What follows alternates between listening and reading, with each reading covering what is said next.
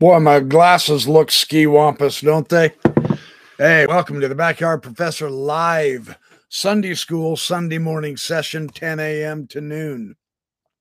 I'm going to continue uh, discoursing, discussing, comparing, and contrasting how the Mormon leaders, as opposed to the Mormon scholars, uh, discuss the ins and outs of evolution and how it either threatens Mormonism or supports Mormonism, etc. An idea dawned on me to this morning just before coming on, and I want to spit this out real quick before I forget it. It came zinging down from the heavens into my mind, so I'm going to call it a revelation.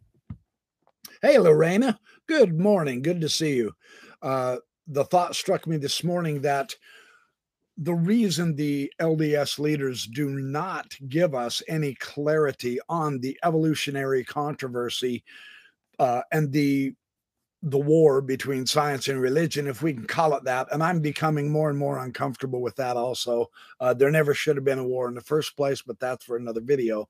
The reason the leaders are so hamstrung on not being able to give us guidance is because they claim they received revelation from the creator of the universe. So they are allowing the scholars and they are allowing the public Mormons to elaborate on the meanings of the scriptures in light of evidence from science now. There is an accommodation going on, and it, just like I said in my second part of this series, which I made as a video. It is on YouTube now. So I did part two. Oh, and I called this part two, didn't I? I should have called this part three. Oh man, I, I mislabeled this. Doggone me. This is part three. I did part two yesterday's video.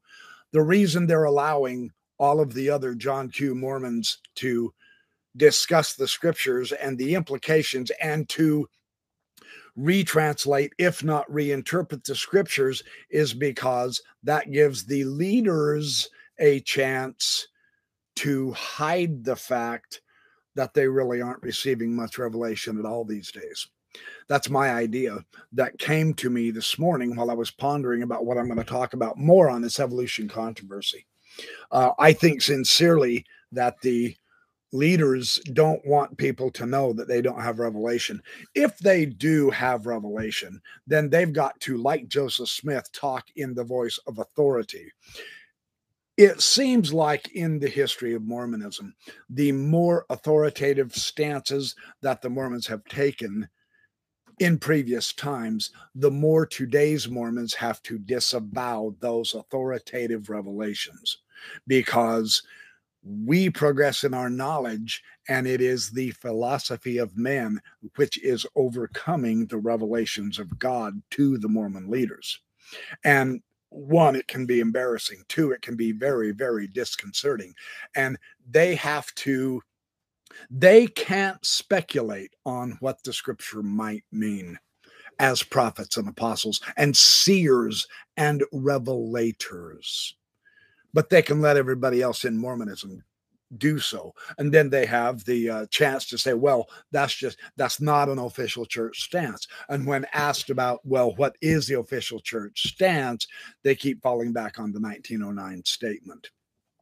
So so this is a key insight i believe honestly to uh, hey wendy roland good morning. Thank you for showing up. Good to see you.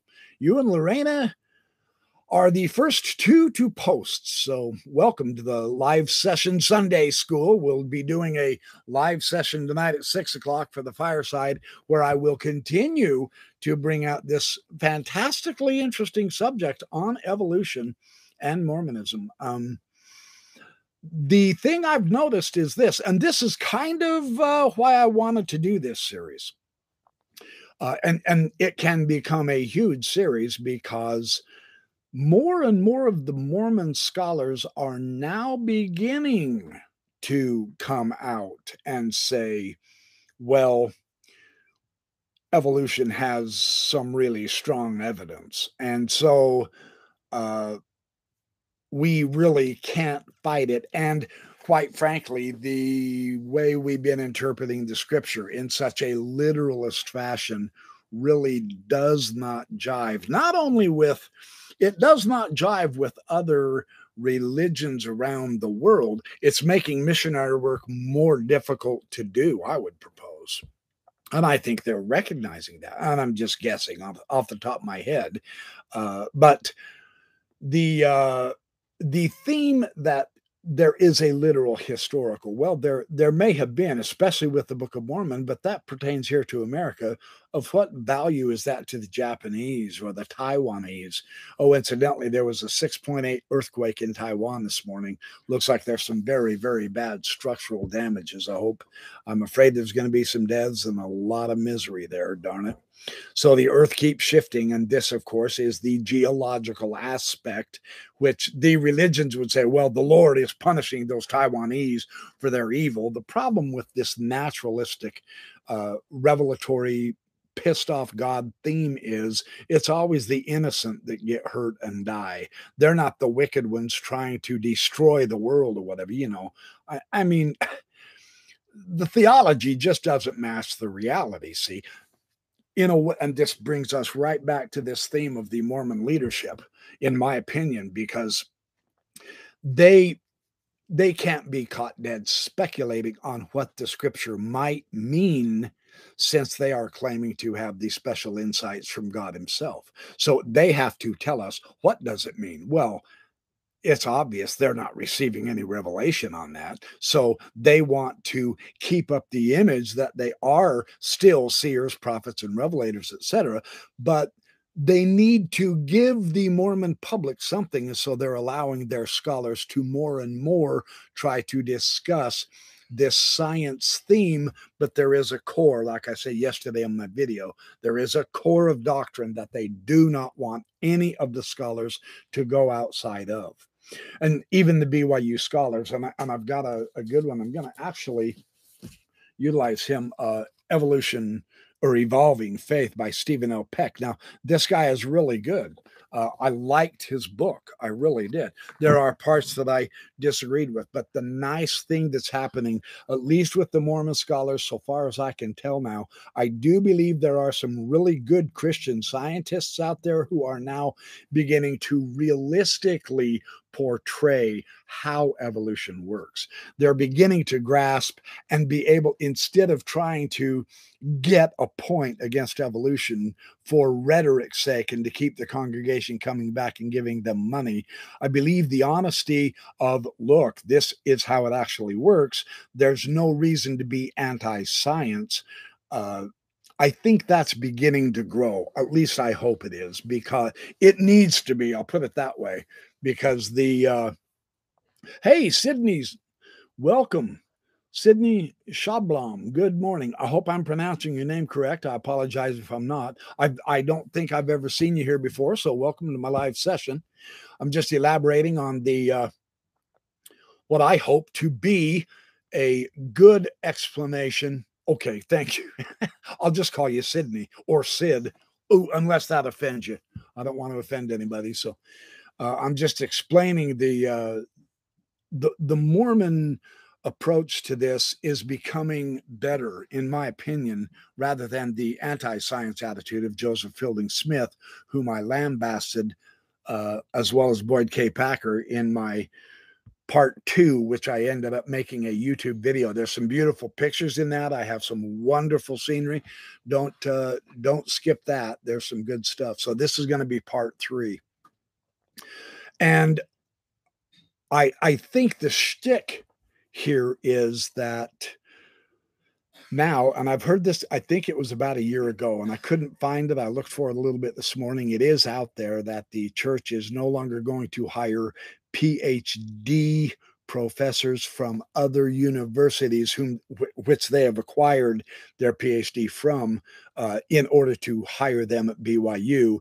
They're only going to take the future BYU professors from within the church education system. So again, this is going to lead to more inbred scholarship. I that would be my fear uh, for them. Um, I don't care one way or the other because even the Mormon scholarship, of course, is shackled by the brethren. Uh, we know that there are six, possibly seven of the Quorum of the Twelve Apostles who are actually the board of directors of Brigham Young University. So we know they keep a lid on things without question. So, Steven L. Peck, Evolving Faith. Let me get on this because the Mormon evolutionary theology. Now, every, so far as I'm aware now, the the more impressive ones, the the ones who are within the biological sciences, perhaps the geological sciences, those who are teaching at BYU, and BYU, in order to continue receiving proper accreditation from the American school system, must teach the correct science.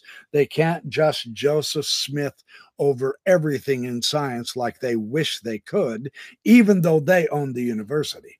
They want credibility, in other words, not like they have a whole lot of it. Some of the scientists, some of the science at BYU is very good. It's very well done. But we understand in the overarching scheme, it is just as the church leaders have said the whole point of BYU is to instill or reinforce or to expand the students' testimonies. And so you have you have all kinds of weird uh, credentialed, non credentialed professors teaching various religion classes in an area that they're not expert at all, just in order to make sure that religion does get taught at BYU, even in the science department. Steven L. Peck is one of those biologists who says, No, I'm not going to go that route. I I am a biologist. And and yeah, he's a Latter-day Saint all of the professors of BYU are accommodationists when it comes to the geology, to the astronomy, to the uh, biology, the oceanography, whatever whatever science uh, discussion is occurring it is not the adjustment of the science that is occurring, it is the adjustment of the scriptural interpretation and understanding, or else the historical understanding of the creation, which is occurring in all of the Mormon authors I have found so far. And I've got a few. Uh, and so let me share Steven L. Peck who has a very solid grasp. The thing I loved about Peck is he truly did explain evolution in a rational, realistic way. Now, this is good because Joseph Fielding Smith did not do this. Uh, his book, Man, His Origin and Destiny, I just read about this uh, in this very fine text, which I might get to today. We'll see. But the search for harmony the information of of uh, not that one. That's a good one though. Uh, Seers, Savants, and Evolution. Uh, it's a very well known article. It was published in Dialogue, I do believe, by Dwayne E. Jeffrey, The Uncomfortable Interface of Seers, Savants, and Evolution. He describes the Joseph Smith, the Joseph Fielding Smith uh, canard, his lust for power, and he went against the brethren's wishes and produced his book, Man, His Origin and Destiny, which he basically just took the stupid Christian, uh, literalistic fundamentalist Creedy Price or, or, Price. I can't remember the, the, guy's name. I, I've never read him and I never will, as far as that goes. But Joseph Fielding Smith simply adapted a Christian, a philosophy of man mingled with his own scripture, something he accused others of doing within Mormonism when they disagreed with his conclusion. Joseph Fielding Smith hypocritically did the exact damn same thing in his book, Man, His Origin and Destiny. When I read it when I was going to Ricks, low those decades ago, I'm going to give my age away of 61, and I need to keep this a secret. Uh, when I read that book, I was mortified at how utterly, insipidly stupid the entire philosophical setup was. And I was a full fledged believing Mormon at that point I, it was my pre apologetic days. But all he did was pit one out of context evolutionary statement from this particular scientist against someone else's and say, see, they contradict, therefore evolution is false. I, I, mean, stupid is as stupid does. It does not get any more inane and ridiculous than that methodology. Here's the unfortunate th- why the quorum of the 12 uh, is because they fear authority. They've set up this authority theme, right?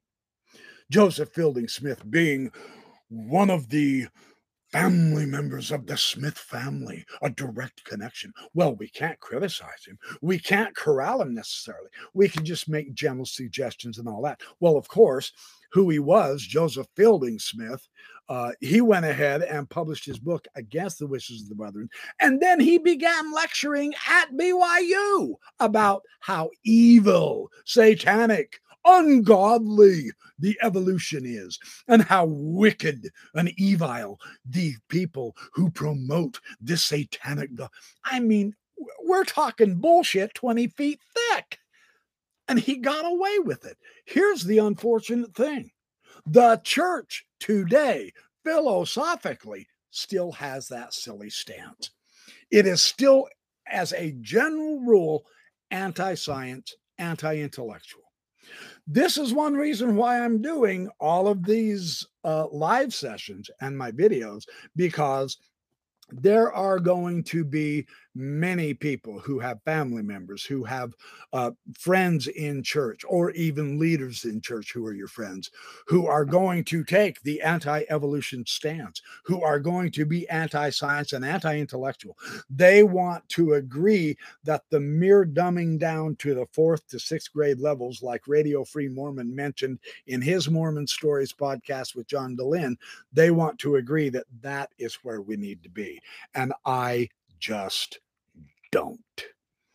The science has e- increased our knowledge so tremendously. The fruit of the sciences are incredible technology. I mean, here we are on computer, and I'm talking to a group of people from all over the world thanks to science. This isn't the Holy Ghost functioning, yet, this is how we've been told the Holy Ghost will function or ought to function but we've never experienced it like this. It is science that is giving us the instant worldwide communication, not the Holy Ghost. You see how that is? So you can see why some people become anti religious. Now, I'm looking for spirituality within my life. I am not anti religion.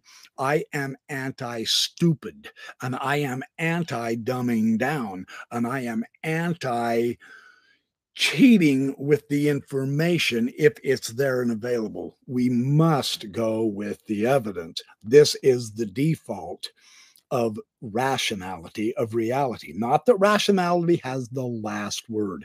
I've got some good stuff uh, on that in, of all people, Martin Gardner Yes, him, the great world renowned mathematician, the man who debunked all kinds of New Age ridiculousness and spiritual occultism and ridiculous, stupid uh, astrological materials and on and on and on. He was a debunker. He is in the arena with James Randi and in the arena with Michael Shermer, and yet he in this very excellent book, The Whys of a Philosophical Scrivener.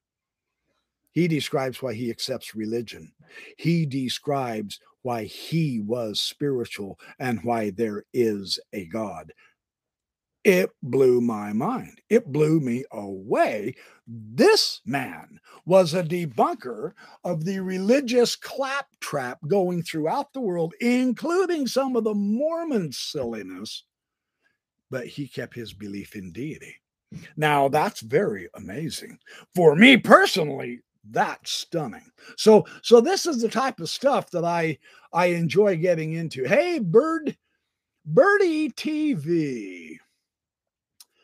Uh very good to see you.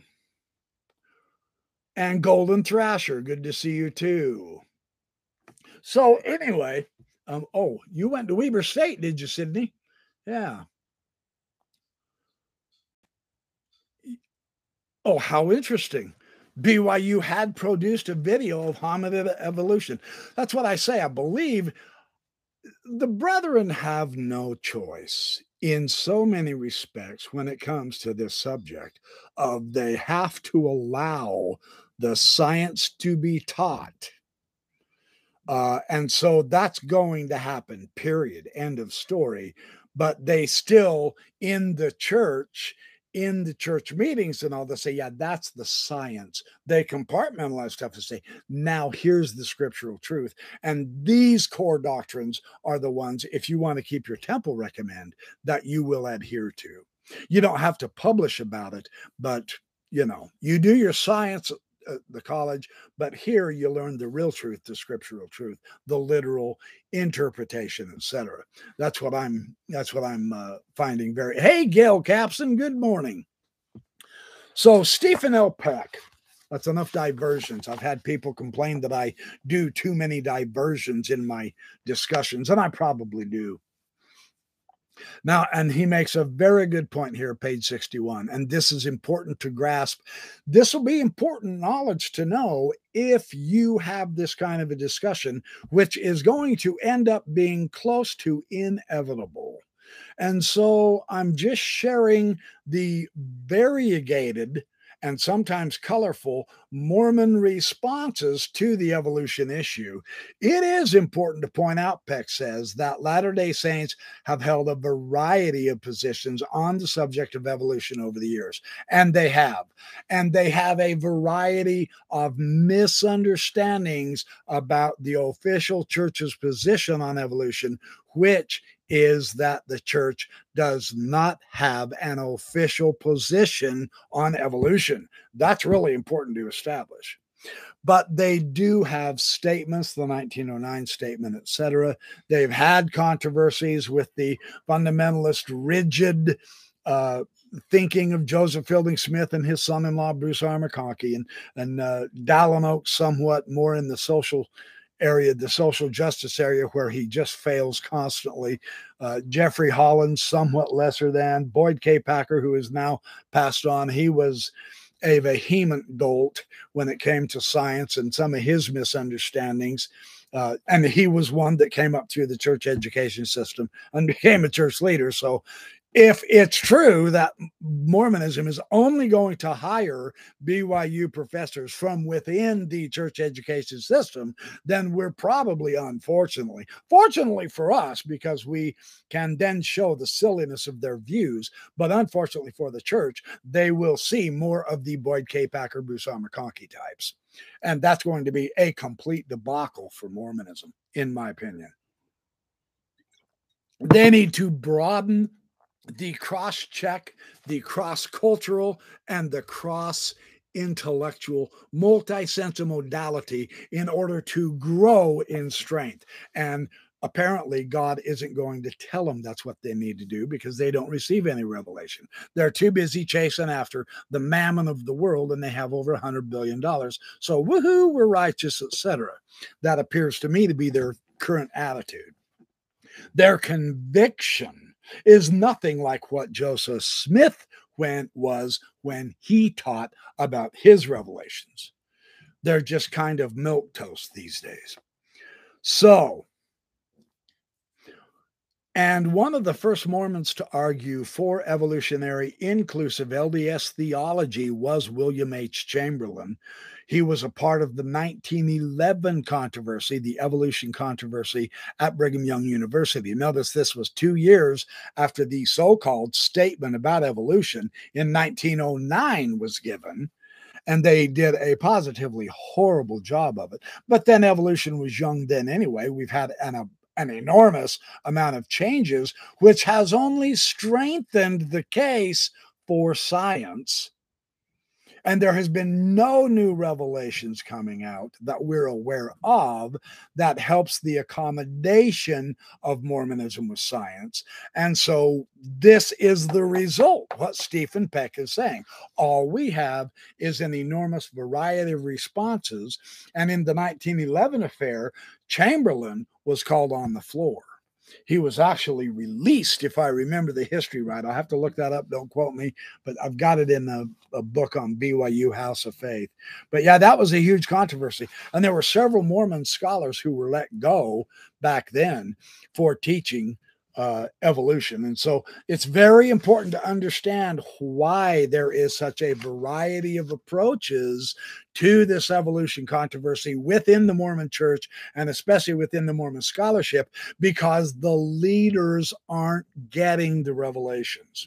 Joseph Smith in his day, it didn't matter what kind of trivial claptrap he wanted to find out, he would simply ask Jesus and Jesus would tell him and it would make it into the Doctrine and Covenants. It has absolutely no relevance to anyone else, but it's in the Doctrine and Covenants as scripture, showing that yes, revelation has returned well, it's disappeared again because you don't see any further collections of scripture. And of course, they're going to give you that justification.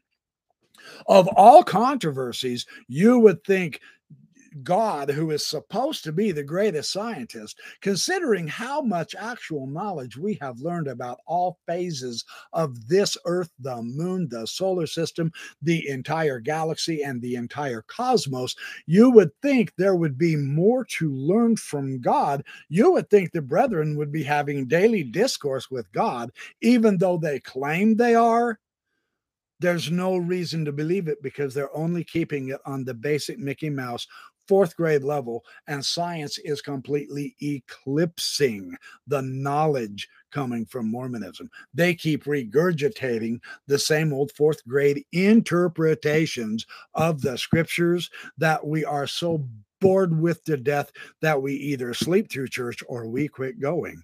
And it's astonishing that they can't grasp that. It's amazing, isn't it? When you really stop and think about it. It's mind boggling. Hey, Williams, good to see you. So, this is one reason why the variety of approaches.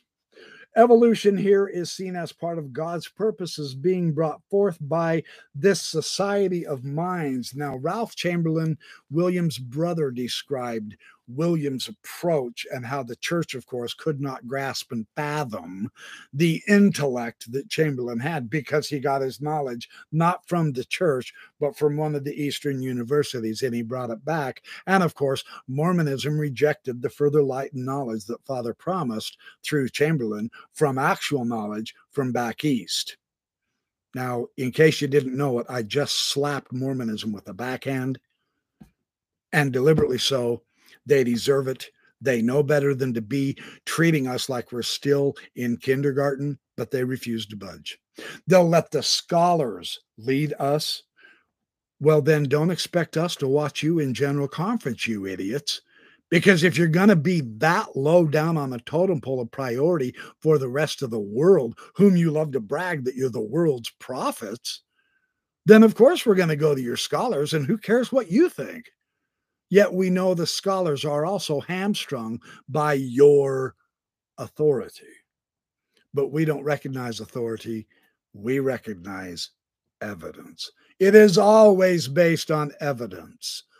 It is always based on evidence. That cannot be said too often. So, Chamberlin's way to accommodate it was to say that God's purpose God's method, as it were, was to utilize evolution. Now, this is, of course, a huge topic and subject which other Mormon scholars and authors have hinted at and gone to. The church leadership refuses to comment on that, of course, because every time they make a comment within 20 years, they're outdated. So they are absolutely sitting, shaking in their boots, pooping their special garments and pants fearful of saying anything valid or interesting because they know they will be outdated. And the reason they're going to be outdated is because they're not giving us real heavenly knowledge. Actual truth won't be outdated, but their stuff always gets outdated. You want proof? Look at the church essays. There's 13 of them on their website if you can find them. In the in the way of opening up and being more transparent, they did several essays on blacks of the priesthood, polygamy, the book of Abraham, etc. And in every single one of those essays, all they did was demonstrate that through the years, it has been the critics who had it right they didn't. And yet it's the church who have been excommunicating the truth tellers. The essays are proof of that. Now, there's another diversion I just got into. I apologize. I know there's some people who hate my diversions. So, yeah, right. Gail Capson, imagine that, right? Yeah. And then there was a battle of. Now, here's the other interesting thing that you never heard this in Sunday school. Oh, I promise what I'm about to share with you is new. You will get this in the Backyard Professor Sunday School, and I'm sure the majority of you know this. I'm just saying this for future viewers, more or less. But Mormonism never, ever, ever, ever, ever divulged the controversy between church leaders. And it was serious.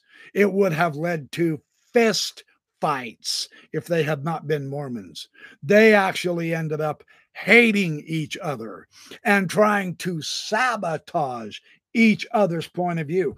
Joseph Fielding Smith is my main evidence for that. I was raised with the fundamentalist, literalist belief that all of the church leadership is always unified in heart, soul, mind, and knowledge. Jesus comes down and tells them the truth, and they all agree and they feel the burning in the bosom and they receive the Holy Ghost. And then they go out and teach the unified truth of the gospel of Jesus Christ unto salvation, which is all just for show. It's eyewash. It's bunk. Here is the fact, and we have this, guess where? With the evidence. they left the written record. The evidence will show this. I have actually had some Mormons argue that this is an anti Mormon interpretation and view, and that this stuff is wrongly portrayed. It's not you can find this kind of information in many, many books, and I will share this.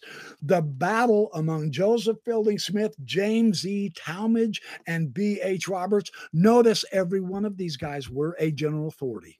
But in their intellectual attempts to try to grasp how come science was just pounding on Mormonism when earlier in Mormonism, science and Mormonism meshed so well. That's why the Pratt's writings, Parley Pratt and Orson Pratt, were so incredibly wanted and loved because they combined science and Mormonism. Brigham Young was known to have said it's in the Journal of Discourses, it's in his own discourses, it's in letters from him to his son, it's it's everywhere I say everywhere advisedly.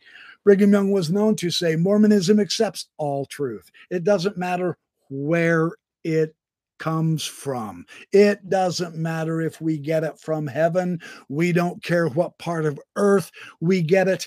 And we don't even care if it's from hell. We accept all truth. Doesn't matter what discipline. Well, you don't see Mormons saying that and believing that and writing about that today. But you sure did in Brigham Young's day. Orson Pratt, Parley Pratt, Brigham Young, even Joseph Smith himself, John Taylor, all of those guys were enthralled with the justified way of interpreting reality which Mormonism presented because it meshed so well with science. And it's not until, as Steven L. Peck in his fantastic book, Evolving Faith on page 64 says, there was a battle between the general authorities for supremacy of their outlook. In short, when contemporary Christian creationism was introduced into Mormonism through Joseph Fielding Smith's reading, here's the guy he got to, of Seventh day Adventist writer and PhD geologist George McCready Price. So Joseph Fielding Smith says, No, no, no. You interpret the scripture wrong, you Mormons, who you are mingling the philosophy of men mingled with scripture. And yet this hypocrite turns around and takes a Seventh day Adventist Christian writer, fundamentalist, and he says evolution is false and therefore Mormonism is true, which is a completely false dichotomy. In his book, Man, His Origin and Destiny, he has simply adapted the philosophy of this man and mingled it with his own stupid, literal interpretation of scripture. And the church has still not gotten away from the anti intellectual approach of this clown, Joseph Fielding Smith. This idiotic, arguing bumpkin of a moronic philosopher who had no clue, and the church still won't disown him because he was a leader. He was a prophet. We're not to speak evil of the Lord's anointed. Do not speak evil of the brethren, even though they're so freaking stupid that a five year old could refute them. Man, I was livid when I read his book when I was a college kid at Ricks College. Back in the 1980s, I did not like his book. His whole approach to it is just failure.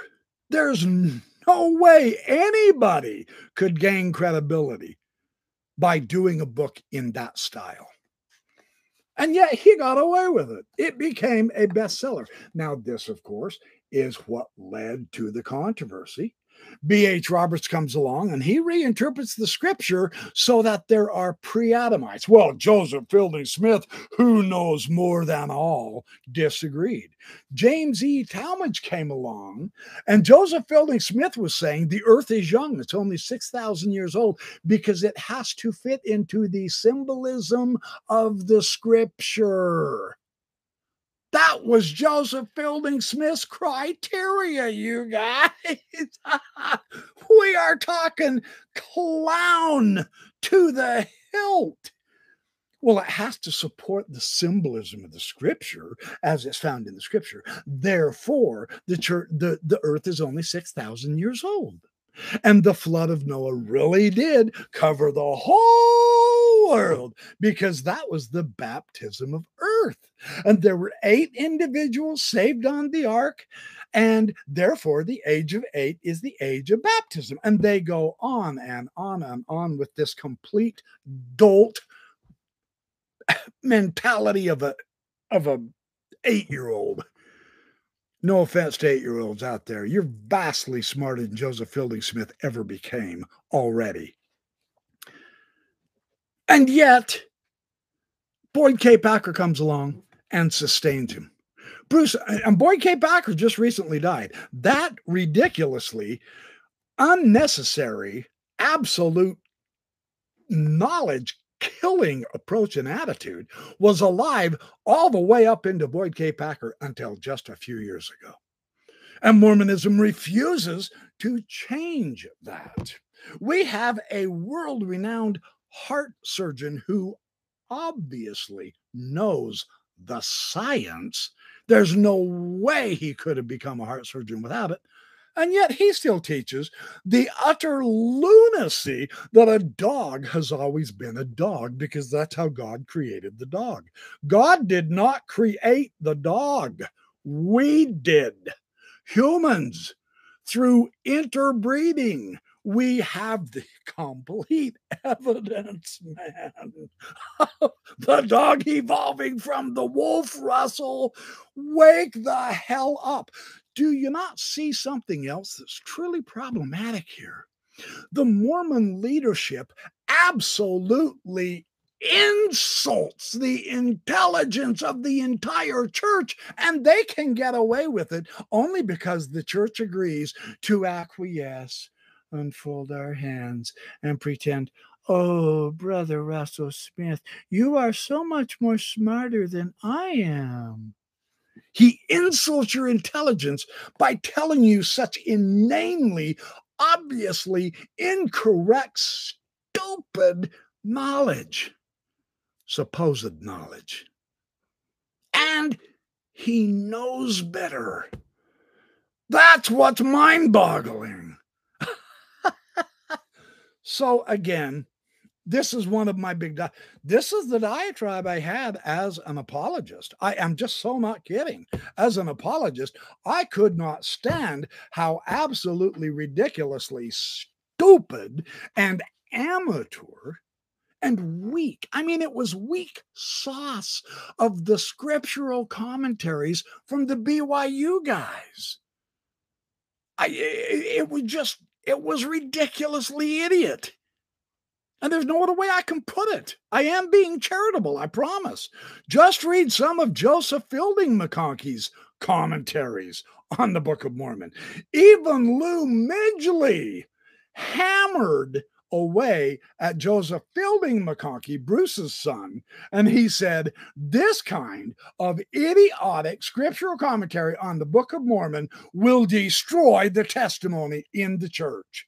This kind of crap should not be written.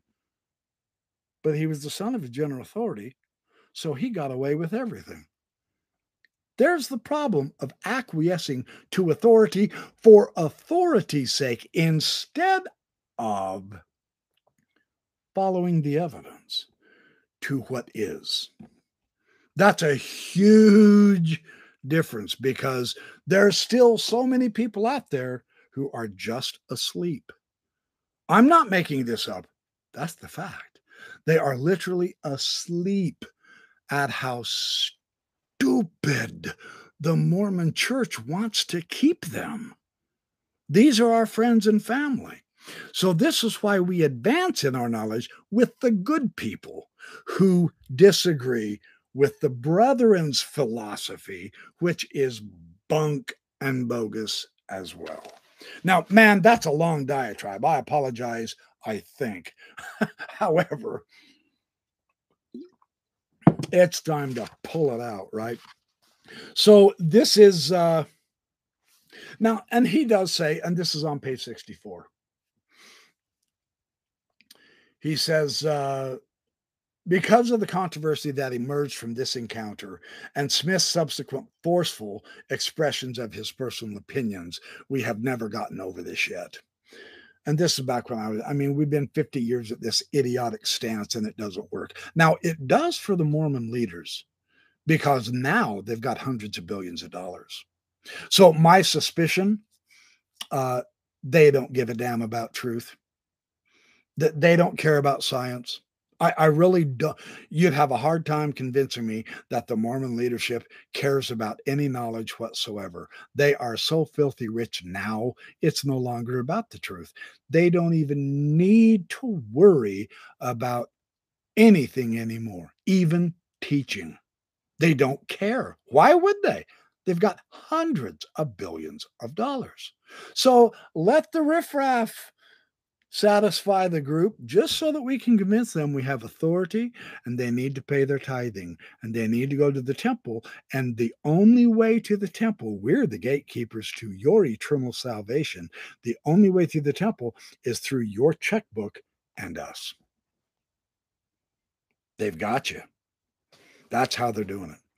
They don't teach anything worth knowing anymore. You think I'm kidding? We've got General Conference coming up here in two weeks. I'm going to be doing some commentary on General Conference. You think I'm joking? Watch what happens this General Conference. I, I can't because I can't stand how they talk. They put me to sleep every time, but I will watch the recordings and I will be discussing the general conference. But you watch, I guarantee you're not going to get any deep philosophical truths from general conference. You just won't. So, Okay. See, I feel it is important to begin to articulate an informed LDS theology that is friendlier to our current understanding of biological evolution. And my note here that I wrote a few years back when I first read this book how can it be when evolution destroys Adam? And that was my very first uh, part where I talked about the DNA and Adam and Eve and the evolution of Adam and Eve. Therefore, it destroys the fall and the atonement. See, these are subjects they just don't want to converse with. They really don't. Who can blame them? I, you know, who can blame them? But he says that is friendlier to our current understanding of biological evolution. Well, there's no uh, proof that the current understanding is correct either. Evolution itself, our understanding, I should say, of evolution itself, has been evolving through the decades, rightfully so. And so, anyway, he goes on. Um, he he goes through so many things uh, I lied. It wasn't him who was discussing the scriptural impact of evolution.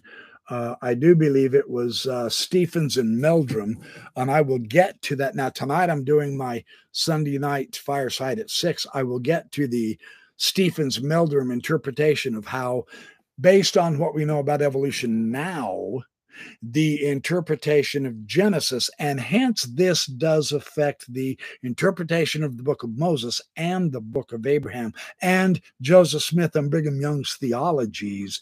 The possible interpretation of the scripture from the church leaders has been wrong. And there's a more accurate, rational, realistic way that accounts for the physicalness of our existence, there's a better way to interpret the scripture. And of course, it's not coming from the church leaders, it's coming from who? The scholars, right? So that's a major theme. What I want to do is I want to share. I, I can't help it. I just so cannot stand the the fundamental conservative uh, fourth grade thinking of Boyd K. Packer. I every time I get to hit him in the stomach, even though he's dead, I will do so because that man has caused more intellectual damage than all the other men combined, except Joseph Fielding McConkie. And Mormonism will not disown what he said or did. That's why I can't defend the indefensible. I said, see you later. I'm not going to be an apologist for this noise. There's no way.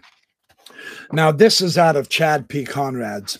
And don't you know, don't you love it? The moment Dieter, uh, the, the apostle, I have a brain fart, Douch or Dow's brethren, Uchtdorf, Dieter Uchtdorf, the minute he said that, Chad P. Conrad realized, hey, that'd make a great title for a book, so I'm going to make one. And so he says, seeking answers to difficult gospel questions. Yes, I read it. No, I did not go back to church. I'm still studying science, philosophy, ancient history and religion, and spirituality. And I just did not find this book convincing enough to doubt my doubts. Here is Boyd K. Packer's concerns. Now, Conrad says this on page 143. And I do want to read this because this is so critical of the stupid mindset of an ignorant man who refused to educate himself and come up to date with reality. He wanted to stay in his fairy tale land of make believe Mormonism, Boyd K. Packer. Here was his concern. In an address, President Packer emphasized the negative consequences of believing that man is merely an animal and the good news is, he's wrong right from the outset. We don't teach man is merely an animal. We are a rational animal. And that's all the difference in the world. Packer, of course, not having a rationality in him anywhere, could not possibly have comprehended that difference. The comprehension of man as no more than a specialized animal cannot help but affect how one behaves. In some instances, sure. A conviction that man did evolve from animals fosters the mentality that man is not responsible for moral conduct. Oh, bullshit. Animals are controlled to a very large extent by physical urges. Duh, Boyd. You mean you didn't have any as a holy man? Uh huh. Sure, sure.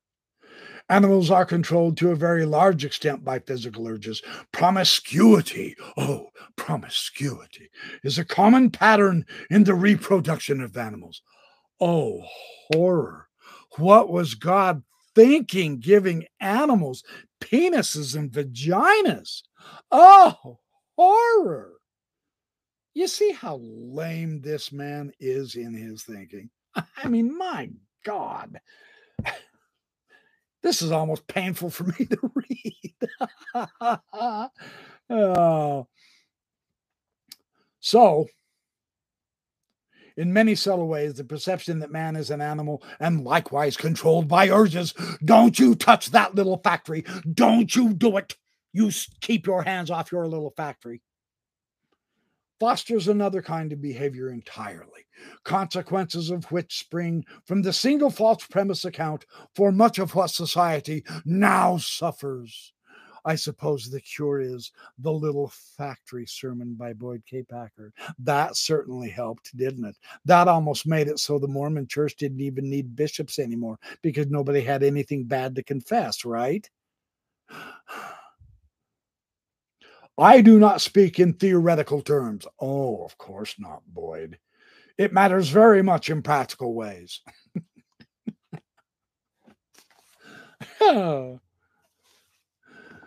that's Boyd K. Packer.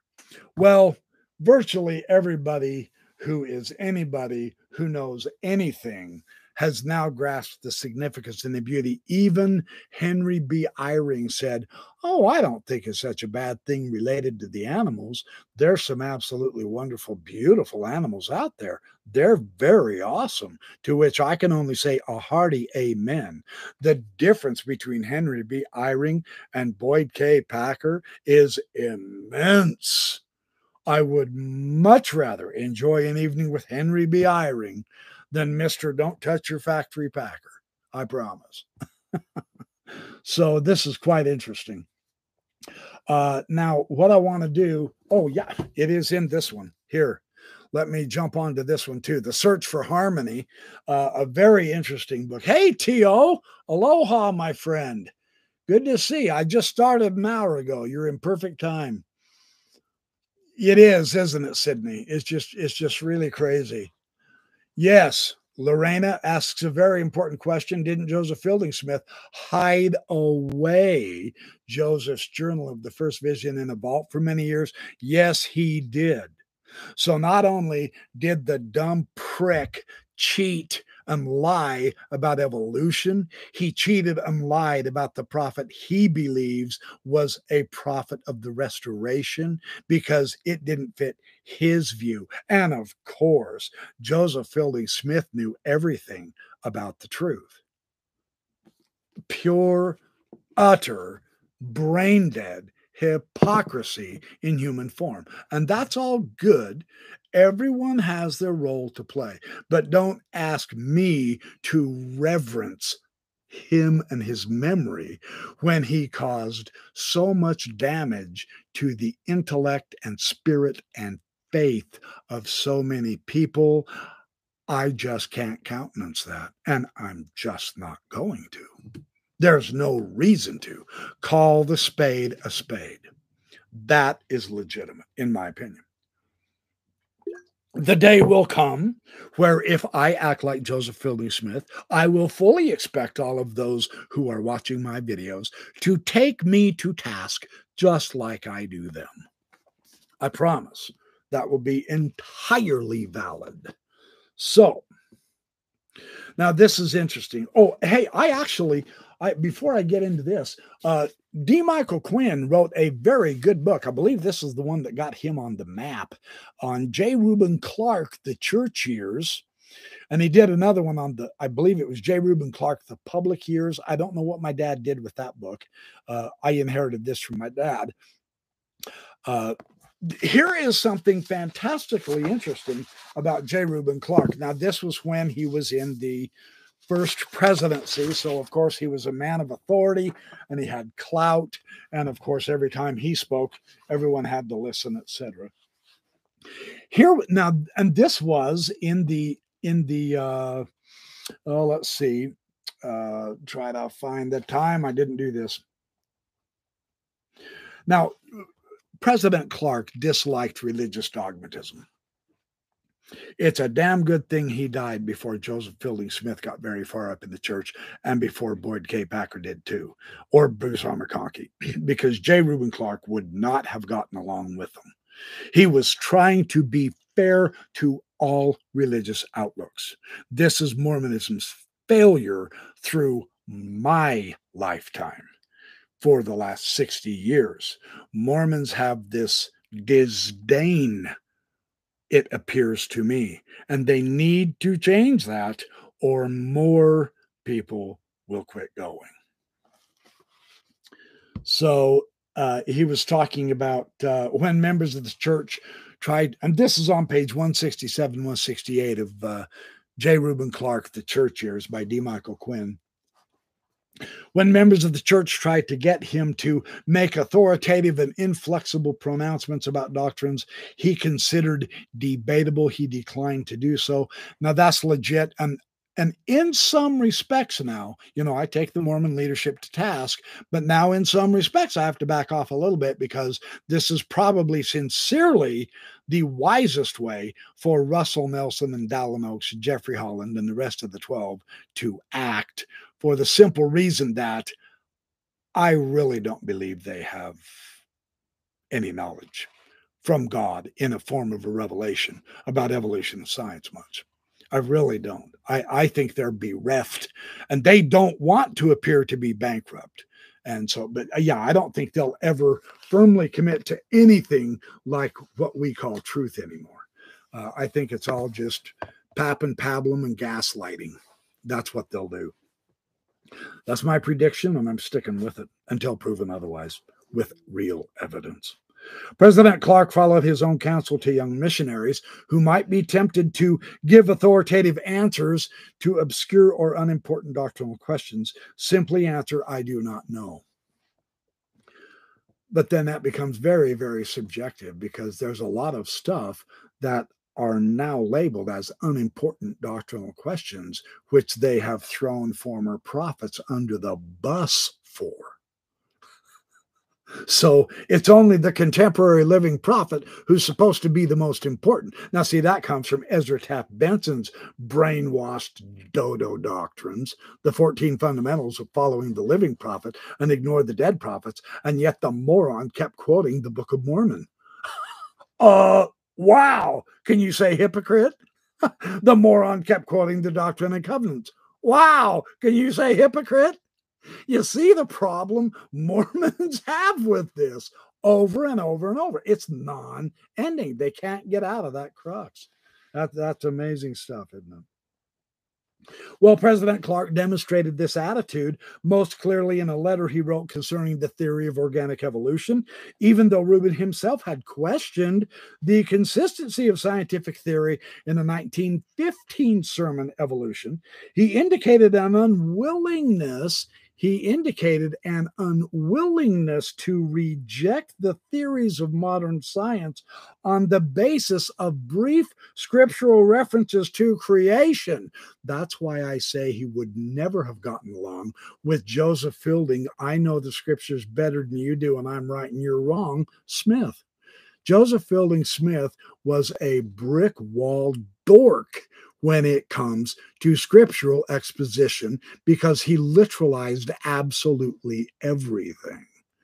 And he based his refutation of evolution against just this issue here the brief scriptural references to creation. Joseph Fielding Smith did far more harm than J. Reuben Clark ever could have. Yeah, because J. Reuben Clark had his head on right, in my opinion. And, and so, in a long letter in 1946, President Clark observed that much of your argument loses significance when we cease to give highly technical meanings in general terms, to general terms. Then he continued, You seem to think that I reject the scriptures, or some of them. I do not intend to do so, but obviously, I am no more bound by your interpretation of them than you are by mine. Now, this is a member of the first presidency. This is directly opposite of Bruce R. McConkie's approach to Eugene England when McConkie arrogantly and condescendingly, authoritatively, simply told Eugene England, My providence is to teach the true doctrine, and your providence is to shut up and believe what I say. Something to that effect. I mean, talk about arrogance. That's what turned me off to McConkie. And yet, here's a man who had a higher office than McConkie did while McConkie was a kid during McConkie's life. And he was saying, I am no more bound by your interpretation of the scriptures than you are by mine. But McConkie and Joseph Fielding Smith felt that whatever we say is scripture, period. It doesn't matter if we're talking about cooking breakfast. You damn well better cook breakfast the way we do, or you're going to get cancer because God's going to be angry with you and smite you. That's how damn stupid their approach was when it came to scripture. Not that I ever heard him say that about breakfast, but it would not in the least surprise me if it cropped up because they were that way about church doctrine and scripture. But that's just fundamentalist claptrap. You observe, reason teaches us that the Lord worked during the creation on his own time. The point has no significance to my subject, but reason does not teach me that. Reason teaches me that in the infinite finite time of any measure has little, if any, importance or value compared to the infinite.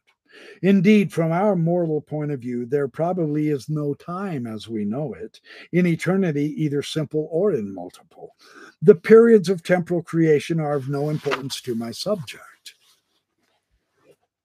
You quote from section 77 of the Doctrine and Covenants. I do not get from that section the meaning you give it. Apparently, the basic difference between us is this. Notice how he is having a conversation. He's not using his authority to put down this man. He's not using his authority like Joseph Fielding Smith and Bruce R. And Boyd K. Packer and now Dallin Oaks, unfortunately, and somewhat Jeffrey Holland. He's not using his authority to shut down the discussion. When the prophet speaks, the thinking has been done. No, Dallin, that's not accurate. J. Reuben Clark has the better approach. We have a conversation witnessed here, a valid conversation between good men, not some doctrinaire dipshit who wants to tell everyone else what to think. That's the only thing Mormonism is good for, and that's not a quality I would brag about. The rest of the world learns us how to think. And that's why we no longer believe what Mormonism thinks, because we now know how to think. And that's vastly superior to the supposed revelations coming to the brethren today, because they don't evince any evidence or very precious little that they know how to think. They know how to gaslight and they know how to brainwash, yes, but I don't term those thinking. I like J. Reuben Clark's approach here. D. Michael Quinn did us a huge favor publishing this book. Fantastic stuff. So now, as to what the earlier brethren have said, here's what J. Reuben Clark says about the earlier brethren, where they have declared themselves as speaking under inspiration by the authority of the Lord. Lord, I bow to what they say. Well, today's prophets and apostles don't. All you have to do is read the church essays on their website. they think they get to determine who back when had inspiration and who didn't. If whoever spoke disagreed with what these guys believe is the truth, these guys will throw them guys under the bus, even though they got a revelation from Jesus Christ, God Almighty. The day, today's leaders will say, nope, that doesn't count. Now that's pure arrogance. That takes away the anchor of faith, doesn't it? That takes away any kind of anchor that is going to set us on the road to actual true reality, doesn't it? Because what this today's approach in Mormonism does is it completely destroys the concept that there is any such thing as revelation from Jesus to his leaders in the first place. And these guys who don't know how to think don't even see it. That's astonishing, isn't it? Wow. So here's what else he says. But where they express views based on their own understanding and interpretation, then none of us are foreclosed from exercising our own reasoning powers, inadequate though they be. But the earlier views do not foreclose us from thinking. Well, that's the opposite of Dallin when the prophet speaks, the thinking has been done Oaks now, isn't it? But you'll notice that he is still giving the prophets a loophole. and they exploit it religiously today, right? Well, I mean, they're not always speaking as a prophet. So when they speak as a man, we don't have to accept them. Well, how do we know that? Well, the Holy Ghost will tell us that. Well, what if the Holy Ghost tells us that it was true what they said? And now you come along and say, no, it's not. And my revelation of the Holy Ghost is more powerful than yours. Are you beginning to see how iffy and doubtful this whole philosophical setup is? That's why I quit being an apologist. No doubt about it. Uh, this is particularly true where we come to interpreting their interpretations. But everything in Mormonism is just interpretation. They love to label it differently now by calling their interpretation that magic R word, revelation, as if that's the final word. But revelation has never been the final word. Otherwise, there only ever would have been one. I think the only one final revelation that was only ever given once, and it has maintained its steady consistency, is the emerald tablet of the ancient Hermetic tradition. Maybe that's the only actual scripture there is. I may have to do a video on that. In fact, there's no question. I will do a video on the Hermetic Emerald Tablet. That has never been changed, amended, or superseded by later revelation at all. That's still the basis.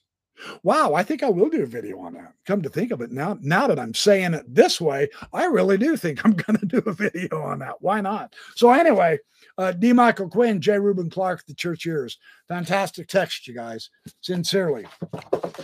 Uh, and so one more one more uh, deal. I still got enough time. I'm still on the early end here. Woohoo! Okay, so uh, we've gone through the ridiculous view of Boyd K. Packer on animals that is just dumb as dirt. And so again, let's go to. No, I'm going to save that for tonight. I'm going to save that for tonight. That for tonight.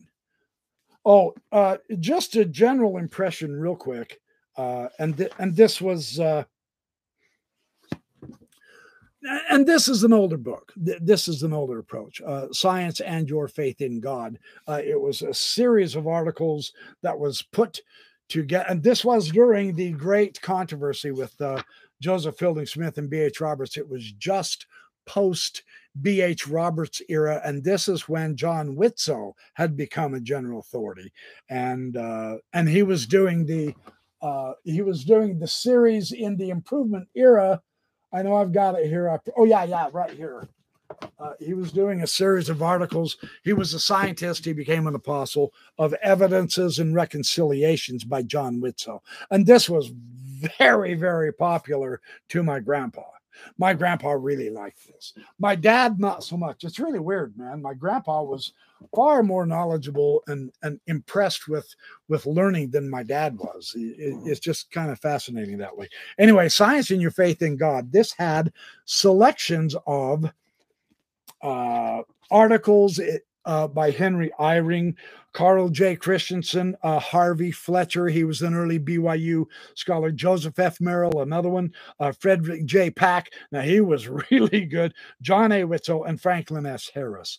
So it was a series of selected compilation of writings and talks by prominent Latter day Saint scientists on the subject of science and religion. I read through this book and I wrote my impression. And I was simply stunned. I, I, I was just blown away. It's no wonder Mormonism became anti intellectual. It's no wonder that Mormonism ended up at one point actually stupidly becoming anti science for real. Here was my impression. And, and it, it's still somewhat just kind of, I go, wow. this entire book is proof that Mormons are taught what to think, not how to think. They are so impressed with authority that their so called revelatory insights of inspiring thought, in order to elucidate scripture or be able to show that Joseph Smith was right in his particular revelation in the book of Abraham, say, or something like that. They are totally inept. And I was I was just shocked when I read that. And it really put a damper on me for a while because I had purchased I had purchased this one along with uh Widtsoe's other books on Joseph Smith being a scientist and on his rational uh, faith But I believe it was Rational Faith or Ration, Rational Theology, I believe, uh, that I've never even read completely through them yet. There's no point to it because Widtsoe is so contradictory. And so he is so impressed with a supposed scientific situation that totally confirms Joseph Smith being a true prophet. And then within a decade, that scientific evidence was completely refuted and Widtsoe never updated. he stayed with the old stuff. And, and that would, to me, yeah, that was so disappointing to me. Yeah. So anyway, uh, I, I don't mean to discourage you away from reading John Widtsoe, but I, yeah, that was seriously too bad. And then, oh, let me read this too. This was an important point. And again, another D. Michael Quinn. I'm giving you a whole bunch of D. Michael Quinn, the Mormon hierarchy, uh, extensions of power. Uh, this was a pretty important book. Uh, let's see, did I put this on the right page? Oh, yeah, yeah, yeah. And uh, okay, so this is on page 64 of the extensions of power of the Mormon hierarchy. Okay, so yeah, for almost 20 years, now, for almost 20 years, 20 years, man, Apostle Joseph Fielding Smith was at odds with more scientifically oriented apostles over his rejection of organic evolution and the age of the earth. The controversy originally involved Smith and B.H. Roberts of the first quorum of the 70, and, and Roberts was so vastly Smith's superior in intellect. There's just no contest.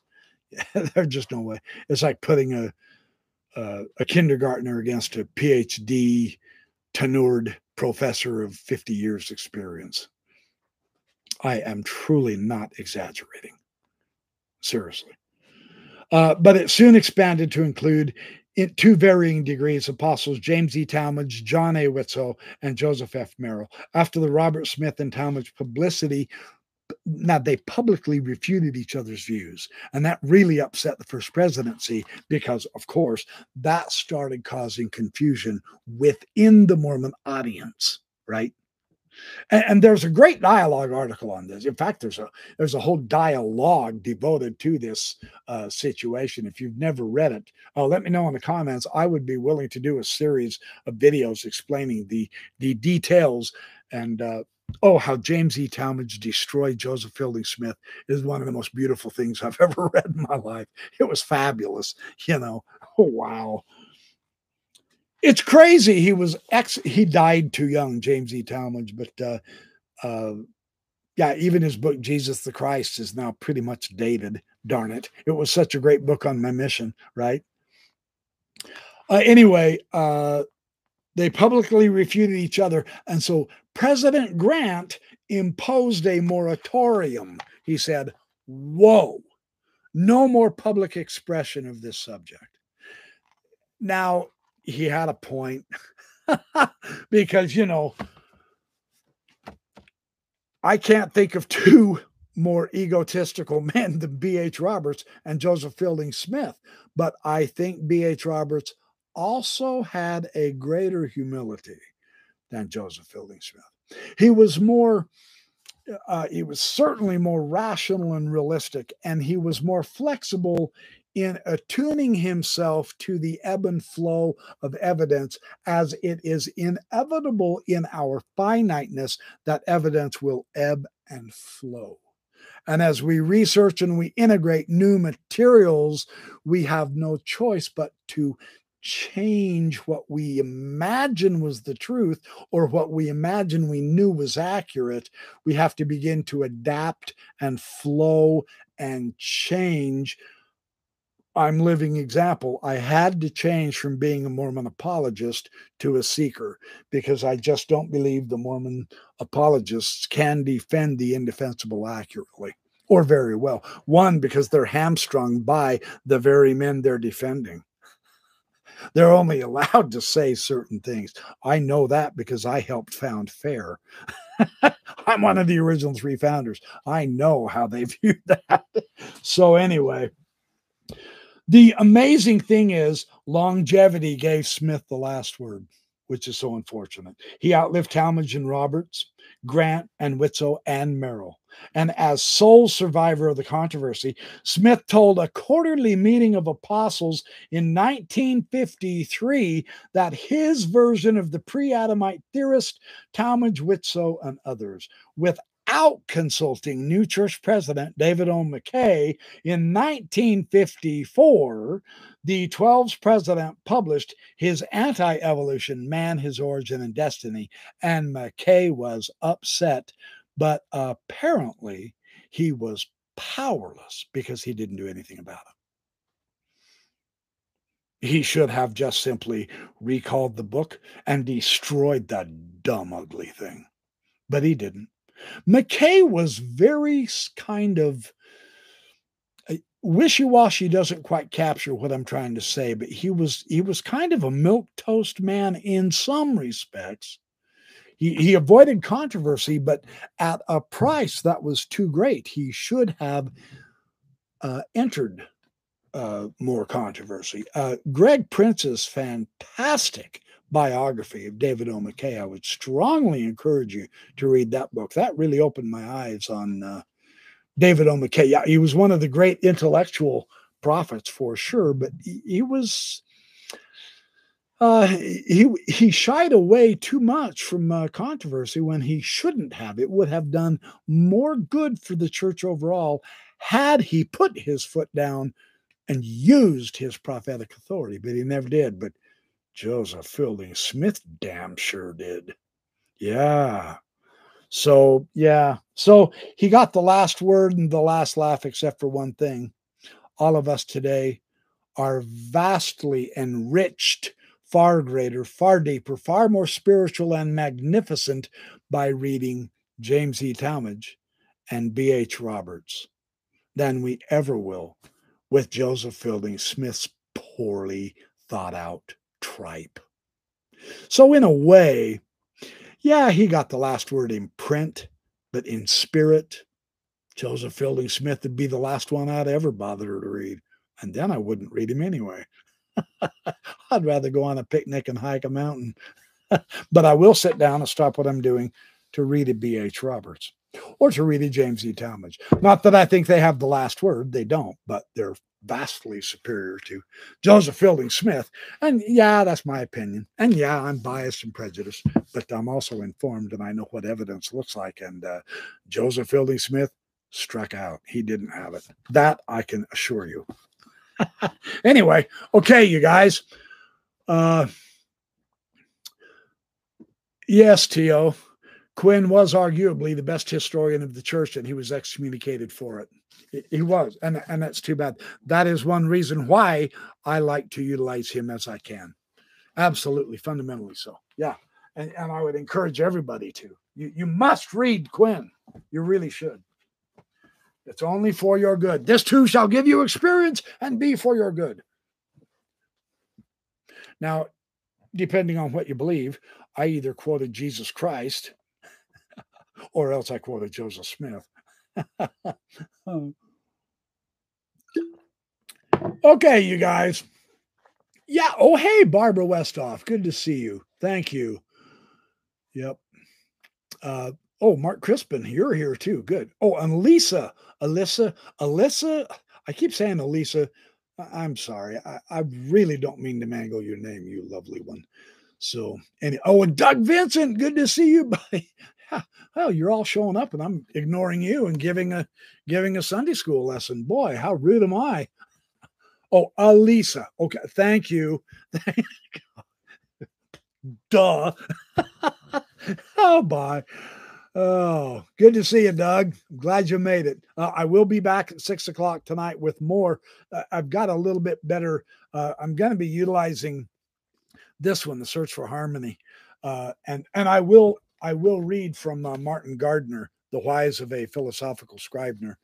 Oh, and I will read. Boy, I've got a big, I've got a great program tonight, you guys. And I will read Stephens and Meldrum, Evolution and Mormon. Wow, I've got a there's going to be a lot of stuff tonight. Woohoo! I, I and and I can't be done with the series after tonight either because I've got one, two, three, four, five, six, seven, eight, nine, 10, 11, 12, 12 more books uh, discussing evolution of Mormonism that I want to at least uh, give you some ideas out of. So I may be doing two or three more of these. So, oh, okay, you guys, uh, this has been a lot of fun. Uh, so I will I will close out for now. I'm at an hour 20. That's that's enough for now because I I do have some other things I really do need to go get done, like go rest. Get it? Sunday day. Yeah. Just call just calm down. Shabbat, Hebrew, you know, rest. Okay, that's enough scripture. it's all interpretation mingled with the philosophy of men, right? I love that cop out cornball philosophy that it's all the philosophy of men mingled with scripture. Whenever someone presents something that the poor general authorities don't have the intellectual capability to think all the way through. I love that. So anyway, you guys, all right, I've had a boatload of fun. Thank you all for thank you for the likes. That's very kind of you. Uh, don't forget, also, I have updated my backyardprofessor.org my podcasts where you get to listen only. Uh, I have put up more new podcasts this week. So there are ever more and more podcasts for your convenience of hearing and listening and enjoying also. Uh, and I am doing a boatload of subjects on the backyardprofessor.org. So don't forget to subscribe and hit the uh, button that dings that announces when the new podcast comes up because I am really upping my game on that and I will have some more new out maybe not tonight but uh, I will tomorrow night so uh, things are yes yeah thank you Mark Crispin I do I do get my rest I do I promise. Yeah, I can't function. I, I am to the point in life. I'm I'm not young like John Dehlin. I know he's going to start toning down his activity a little bit. He's not going away, but he is he's not going to do 20 podcasts a week anymore either and I can't blame him. But I am one of those. My age is us at I do get my 8 hours of sleep. or else I take a Sunday nap. Woo, there's nothing better. So, all right, yes. BYP 24 7 channel, Mark Crispin. Yeah, well, you know. Yeah, that that's probably what John Dehlin was trying to do, but we can't. Uh, but I am trying to up my game and improve, give you uh, more information, and and I'm doing okay with it. So, and don't forget also, if you'd be so kind, uh, hit the donate button. It doesn't matter what amount or how often at the backyardprofessor.org podcast site and that can help out also. I have a few new books I would like to get so that I can share with you the knowledge, and I, that is what I use the money for. So, anyway, you guys, oh, thank you, Mark. I appreciate knowing that seriously because I am trying to up my game. So, you think I have up my game? Thank you. That means a lot to me. I want you guys to benefit from this. This isn't just about entertainment, although it's fun to entertain. That's true, but uh, yeah, there's there's a lot of information. There's a lot of ways to learn how to think. I can't tell you how many pitfalls and traps of deception I have avoided in the last decade because I have learned how to think, not just what to think. And so I love passing that on. I really do. So that mean, oh, thank you. Thank you, Doug Vincent. That is very kind. Appreciate the donation. Appreciate that. Okay, you guys. I am going to, oh, thank you. Uh, thank you very much. Okay, uh, I will call it good for now. I will see you guys tonight again at six o'clock with more. I really have a good lineup. I didn't realize I had that good of a lineup, but I really have some wonderful, fabulous information. Uh, we'll move beyond the Joseph Fielding Smith silliness and now get into the nitty gritty of of the evolutionary accommodation. So I'm very excited. Oh, T.O. Okay. Yeah. It would be fun to hear your story about fair. I will do that. I, I will do podcasts on that also. And Heidi Christensen. Hey, welcome, Heidi. I'm hearing more now than I've left church than when I ever did as a member. That that makes me feel good. That's wonderful. There are a lot of excellent programs out there, not not just mine, see i'm patting myself on the back and that's rude but uh, really there's a lot of good podcasts out there sharing the information uh, that just can't get through the filters of the brethren. Uh, why? Because of their paranoia? Yeah. Because of their lack of intellectual acumen? Yeah. Because their lack of desire for actually helping individuals learn and know. Yeah. I mean, they are the roadblock. It's it's so crazy. If you'd have told me 20 years ago when I was an apologist that I would someday say, yeah, the brethren are actually the roadblock, they're the problem, I would have laughed you out of the stadium. Here I am. That's my testimony. I don't expect you to believe me. Just keep watching learn. It's fun. It's fun. It's fun to enlighten our minds. So, anyway, okay, I got to head out. I will be back tonight. You guys have a great afternoon, and I'll see you tonight, six o'clock. If I can come on early, 10 minutes or so, don't be offended. Don't be mad. You can always watch the video, but you know, it depends. We'll see. I, I do have a very good lineup. I'm quite excited. So, okay, you guys, hasta la vista till tonight, man. Uh, Heidi Christensen, that might be possible too. Yeah. Well, basically, that's what this is, somewhat. We'll talk more about it, Heidi. Absolutely. I'm up for it. I love you guys.